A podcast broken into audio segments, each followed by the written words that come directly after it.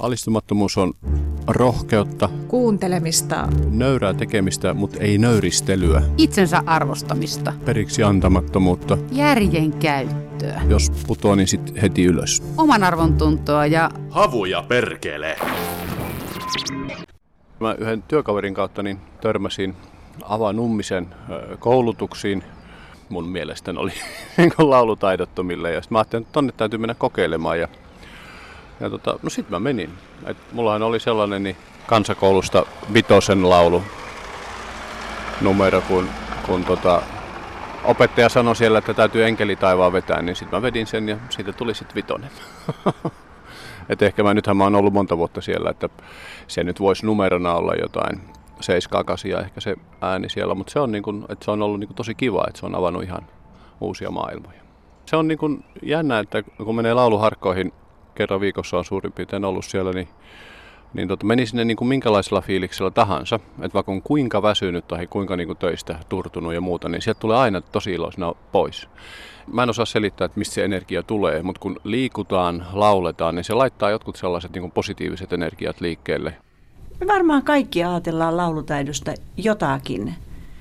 Ja tota, yksilitteistä määritelmäähän nyt ei voi olla laulutaidolle. Vaikka tietysti me kuvitellaan silloin, kun me esimerkiksi testataan lapsia, vaikkapa jossakin pääsykoetilanteissa, niin silloin me oikeastaan kuvitellaan, että on olemassa yksilitteinen määritelmä.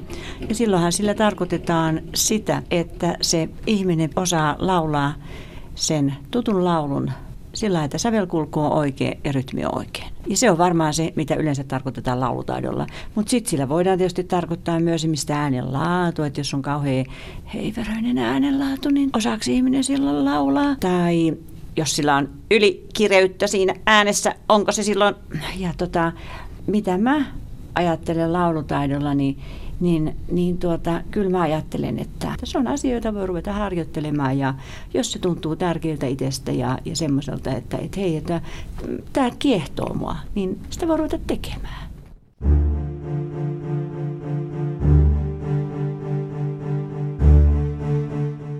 Alistumattomuuden aikalaishistoriaa sarja esittelee erilaisia uudistajia tai innostajia. He ovat sitkeästi puurtaneet jonkin idean eteen. Tänään vuorossa on laulunopettaja, musiikin tohtori ja psykologian maisteri Ava Numminen, joka jo toistakymmentä vuotta on tehnyt työtä avatakseen meidän suomalaisten laulamisen lukkoja ja tuonut laulua mukaan myös hoitotyöhön. No sä oot tuonut tänne pinon kirjoja ja tekstejä. Mistä päin lähdetään liikkeelle? Me varmaan lähdetään laulamisesta. Ja itse asiassa se yksi kirja, mitä mä en tuonut tänne, kun en vaan jaksanut kantaa, on mun väitöskirjani, joka on, on siis ihan hyvä kirja muuten edelleen. Se on 2005 mä julkaissut siitä, että kuinka aikuinen laulutaidoton oppii laulamaan. Sitä ei ole tässä pinossa. Sen sijaan täällä on tota, Taidetta ikä kaikki, joka on Helsingin kulttuurikeskuksen julkaisu vuodelta 2010 ja siinä on hienosti siis äh, koottu kulttuurimahdollisuuksia vanhuksille Helsingin kaupungin ihan siis, miten sanoisi, niin kuin systeemille. Jenni Varho ja Mauri Lehtovirta on tehneet todella hyvän työn ja tämähän on siis myöskin netissä saatavissa ihan, ihan maksutta löytyy helposti taidetta ikä kaikki. Tässä on vielä yksi artikkeli, joka on taas tieteellinen artikkeli Music Perception-lehdestä vuodelta 2010. Ja siinä on siis laulamisen terapeuttiset vaikutukset neurologisissa ongelmissa. Ja tota, tämä on niitä ensimmäisiä tieteellisiä artikkeleita, missä on pikkusen koottu lyhyesti sitä, mitä me tiedetään esimerkiksi tota, laulamisen mahdollisuuksista Parkinson-potilailla, autisteilla. Selataanpas, joo, änkytys, afasia, Parkinsonin tauti, autismi, tämmöiset oli tähän koottuna. Ja tämä on tosi, tosi tuota, kannustavaa, että nyt meillä alkaa olla tämmöistä tieteellistä tietoa vähitellen ja niistä me varmaan vähän puhutaan. Tie on ollut aika kivinen laulun ja musiikin käytölle hoitotyössä alkuvaiheessa. Joo, ja me ollaan ehdottomasti ihan alkuvaiheessa vieläkin, valitettavasti. Me ei olla kauhean pitkällä. Et jos ajattelee sillä lailla, että mä olin eka siis, joka Suomessa julkaisi enemmän tai sanoisiko niin kuin systemaattisimman tähän mennessä koosteen niin kuin siitä laulutaidon kehittymisestä Ja maailmalla on ihan samaa niin kuin juonnetta ollut nähtävissä sitä viimeisen 10-15 vuotta selkeästi. Ja tota, oli hirveän hauska, kun mä luin jotakin vähän toiseen asiaan liittyvää sähköpostia, missä professori Günther Kreutz tuolta Saksasta niin toiseen asiaan liittyen vaan aloitti sähköpostinsa sillä, että niin, että 95-98 prosenttia ihmisistä hän osaa laulaa, vaikka he eivät ehkä itse tunnista sitä, että, että esimerkiksi kun me ajatellaan hengityspotilaita, joka on yksi mun kohderyhmä, niin tuota, ää, se on hyvä lähtökohta, että me voitaisiin suositella ihmisille laulamista myös tämmöisessä kuntouttavassa mielessä. Eli se laulamisen niin kuin mahdollisuus kaikille alkaa olla jossakin määrin, ei vielä itsestäänselvyys, mutta se on paljon enemmän nyt ihmisten ymmärryksessä onneksi kuin jokunen vuosi sitten. Olet joskus sanonut, että lääkäreille pitäisi ehdottomasti antaa oikeus kirjoittaa resepti laulutunneille. Juu, niin pitäisi ja, ja tuota tanssitunneille, soittoopintoihin. Mutta tässä nyt taas muutamien alan ihmisten kanssa keskusteltua, niin ei ole vieläkään itsestään selvää, että kirjoitetaan edes siihen sauvakävelylle tai edes kävelylle reseptiä. Se ei ole vielä itsestään selvää sekään, että siellä on pikkusen töitä edessä vielä.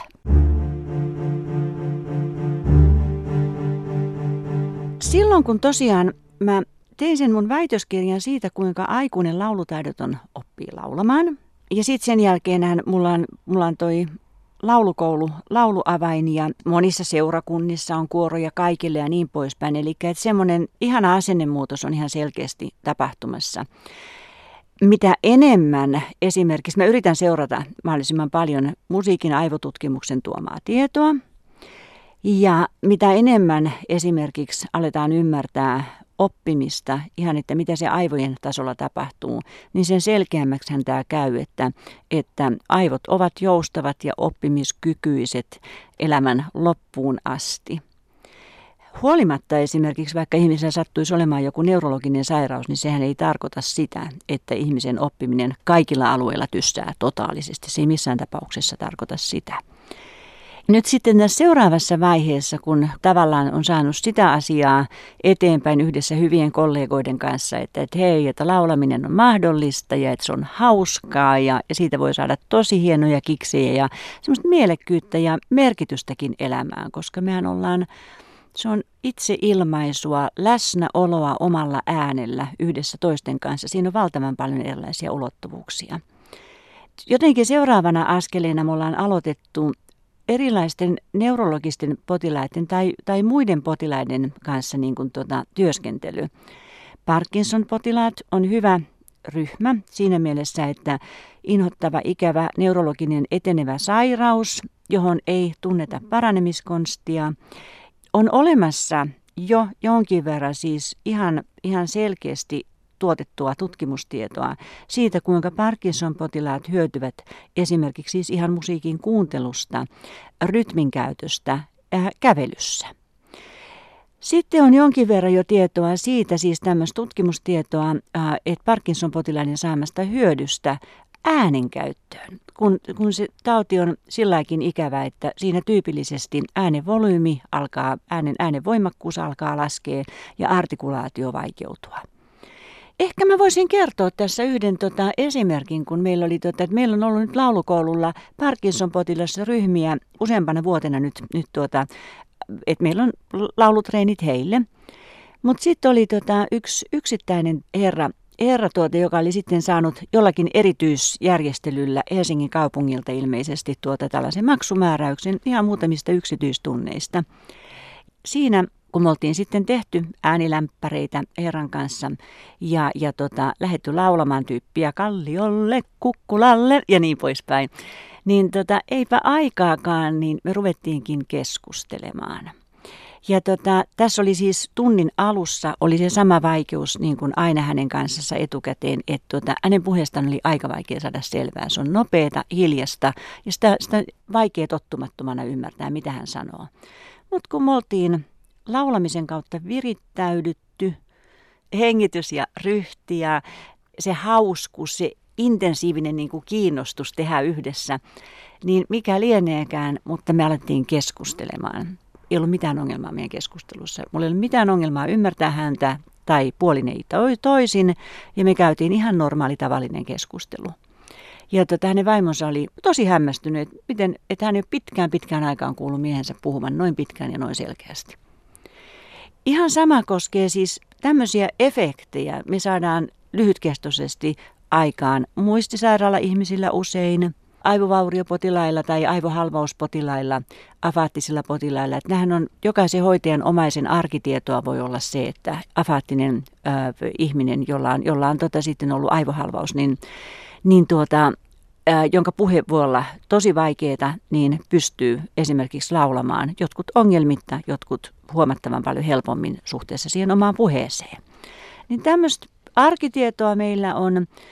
Äh, semmoista systemaattista tiedetietoa on vielä toistaiseksi aika vähän, mutta minua hämmästyttää jatkuvasti se, jotenkin meidän asenneilmasto tässä. Meidän terveydenhoitosysteemi on kyllä siis edelleenkin sairaudenhoitosysteemiä. Jos katsoo mitä tahansa esimerkiksi noita käypähoitosuosituksia, jotka on totta kai, ne on, ne on, ne on, ne on hyviä. Mutta tota, nyt voisi niin vähän, vähän kärjistäen sanoa, että käypähoitosuositus koskee potilaana olemista, kun potilas on isolla peellä. Tarkoitan, että siinä potilas pelkistyy potilaaksi ja siinä jotenkin niin kuin unohtuu, että hei, hän elää niin kuin edelleen 24-7 ihan sitä iki omaa elämänsä niin kuin sinä tai minäkin. Ja jos se koko elämä 24-7 on potilaana olemista, niin se on ankeeta.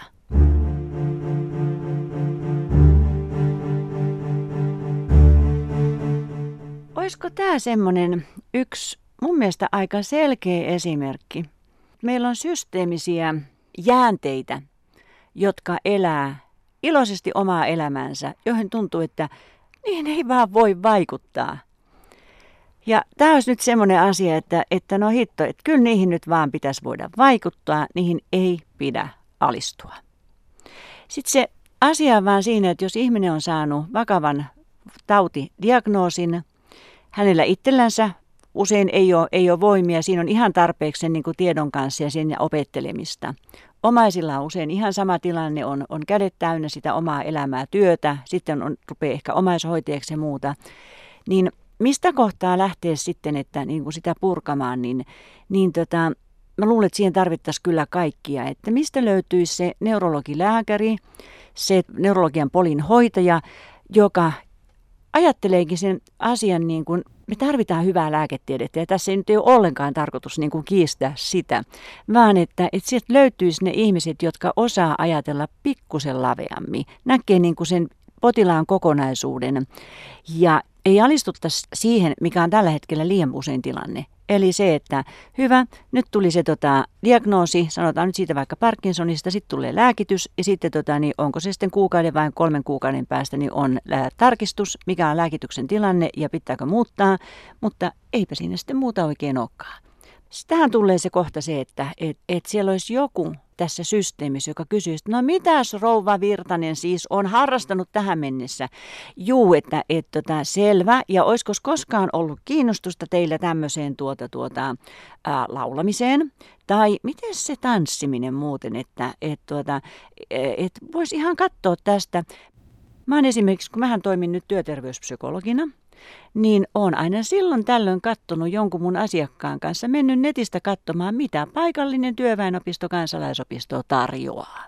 Silloin ihmisiä on yksinäisyyttä, he on masentuneita, he käyttää lääkitystä, ja, ja tota, mutta kun sillä lääkkeellä ei, ei, se ei ratkaise sitä, sanoisiko, se ei ratkaise sitä, että kuka minä olen, kelpaanko minä, jaksanko minä vielä. Se ei ratkaise sitä yksinään. Usein hyvä lääkitys auttaa, mutta se ei ratkaise sitä ihmisenä, ihmisenä olemisen ongelmaa. Siihen me tarvittaisiin sitä, että on mielekästä, on jotain mitä odottaa. Ihan niin kuin sä ja mäkin odotat jotain kivaa asiaa.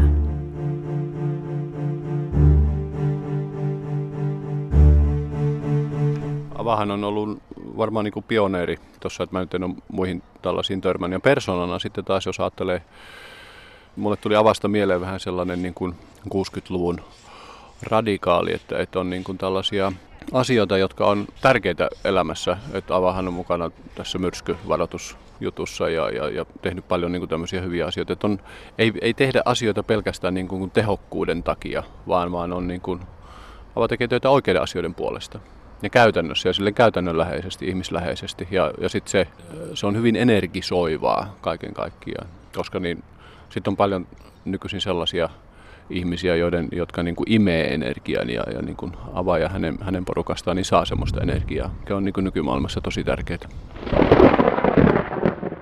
Me perustettiin ystävien tuttujen kanssa myrskyvaroitusyhdistys, ja joka antaa nyt mun mielestä ihan mahtava hieno yhden myönteisen kanavan niin kuin vaikuttaa hyvällä tavalla siihen, että meillä on vielä kaikki mahdollisuudet pysäyttää ilmastonmuutos. Siis länsimaissa, Suomessa. Tekniset mahdollisuudet on olemassa, eli nyt tarkoitan ilmastonmuutoksella sitä vakavaa riskiä, että ihmisten tuottamana hiilidioksidin määrä ilmakehässä on lisääntynyt, se on liian korkea nyt jo, josta seuraa lämpeneminen ja tähän vaikuttaa nyt jo. Me nähdään sitä koko ajan, että ääriilmiöt ilmastossa lisääntyy. Me tullaan näkemään ja nähdään yhä enemmän myrskyjä, tulvia, rankkasateita, näin ollen äärimmäistä kuivuutta. Ja meillä ei oikein, jos, jos me annetaan tilanteen jatkua, niin tuota, äkkiseltään näyttää siltä, että Suomellehan käy oikein hyvin. Että ihan kiva tosiaan, kun saa jättää pitkät kalensarit kokonaan pois. Mutta tota, tilanne ei ole alkuunkaan näin yksinkertainen ja me tullaan kärsimään siinä, missä, missä kaikki muutkin, jos me pääsetään tilanne liian pahaksi. Musta on ensinnäkin, tämä on tärkein tehtävä ihmiskunnalle, mihin mä haluan omalla niin kauan kuin vielä elossani panostaa sen, minkä pystyy. Meillä on mahdollinen tekniikka olemassa. Meillä on Suomessa äärettömän kehittynyttä, hienoa, puhdasta vihreitä tekniikkaa, jossa käytetään uusiutuvaa. Jos me nyt satsataan esimerkiksi aurinkopaneeleihin Joo, se on investointi, joka maksaa, mutta se maksaa itsensä takaisin noin 15 vuodessa. Sen jälkeen meillä on, voisi sanoa, lähes ilmasta energiaa sille seuraavalle sukupolvelle. Ja tämä on täysin mahdollista. Ja mä ajattelenkin tämän nykyään investointina tulevaisuuteen ja, ja perintönä seuraavalle sukupolvelle ja seuraaville. Et ei tämä niinku sen kummempi juttu. Mehän koko ajan investoidaan joka tapauksessa asioihin ja tavaroihin esimerkiksi. Ja yksi kaikkein kivoin juttu tässä myrskyvaroituksessa on se, että, että me ollaan jo saatu, ja toivottavasti saadaan paljon lisää, muusikoita sanansaattajiksi, näyttelijöitä. Oi, on tulossa hienoja juttuja. Ja nyt on esimerkiksi tota toi lauluyhtiö Rajaton, ja Pekka Jaakko Kuusiston kanssa, viulistien Pekka ja Jaakko Kuusiston kanssa. Heidän tämän kevään konserttikiertueensa otsikko on Kaksi astetta. Ja, ja tota, se oli rajattoman, rajattoman oli itsekin miettinyt sitä ja sitten tota, niin, ikään kuin tässä saatiin yhteistä voimaa toisistamme. Ja, ja tuota, eli että on hirveän hienoja, tärkeitä asioita menossa niin kuin taiderintamalla onneksi tähän, tähän hyvään suuntaan. Paljon teitä myrskyvaroituksessa on jäseniä? Meitä on muutaman kymmentä, mutta tota, mä ajattelisin, että siellä on niin osaavaa porukkaa, että me ollaan nyt jo pystytty vaikuttamaan aika paljon. Mistä ja klubilla me saatiin äärettömän hieno paneeli aikaiseksi ja voihan tässä nyt esimerkiksi sanoa, että Juhani Merimaa esimerkiksi Tavastia-klubin legendaarinen tota, omistaja, vetäjä, niin tuota, esimerkiksi Juhani on ollut tosi vahvasti ja haluaa olla mukana ja sillä, että, että me ollaan saatu sanoisiko myös niin kuin tämmöisiä ihmisiä, joilla on niin kuin semmoista vipuvoimaa, niin nyt jo paljon mukaan.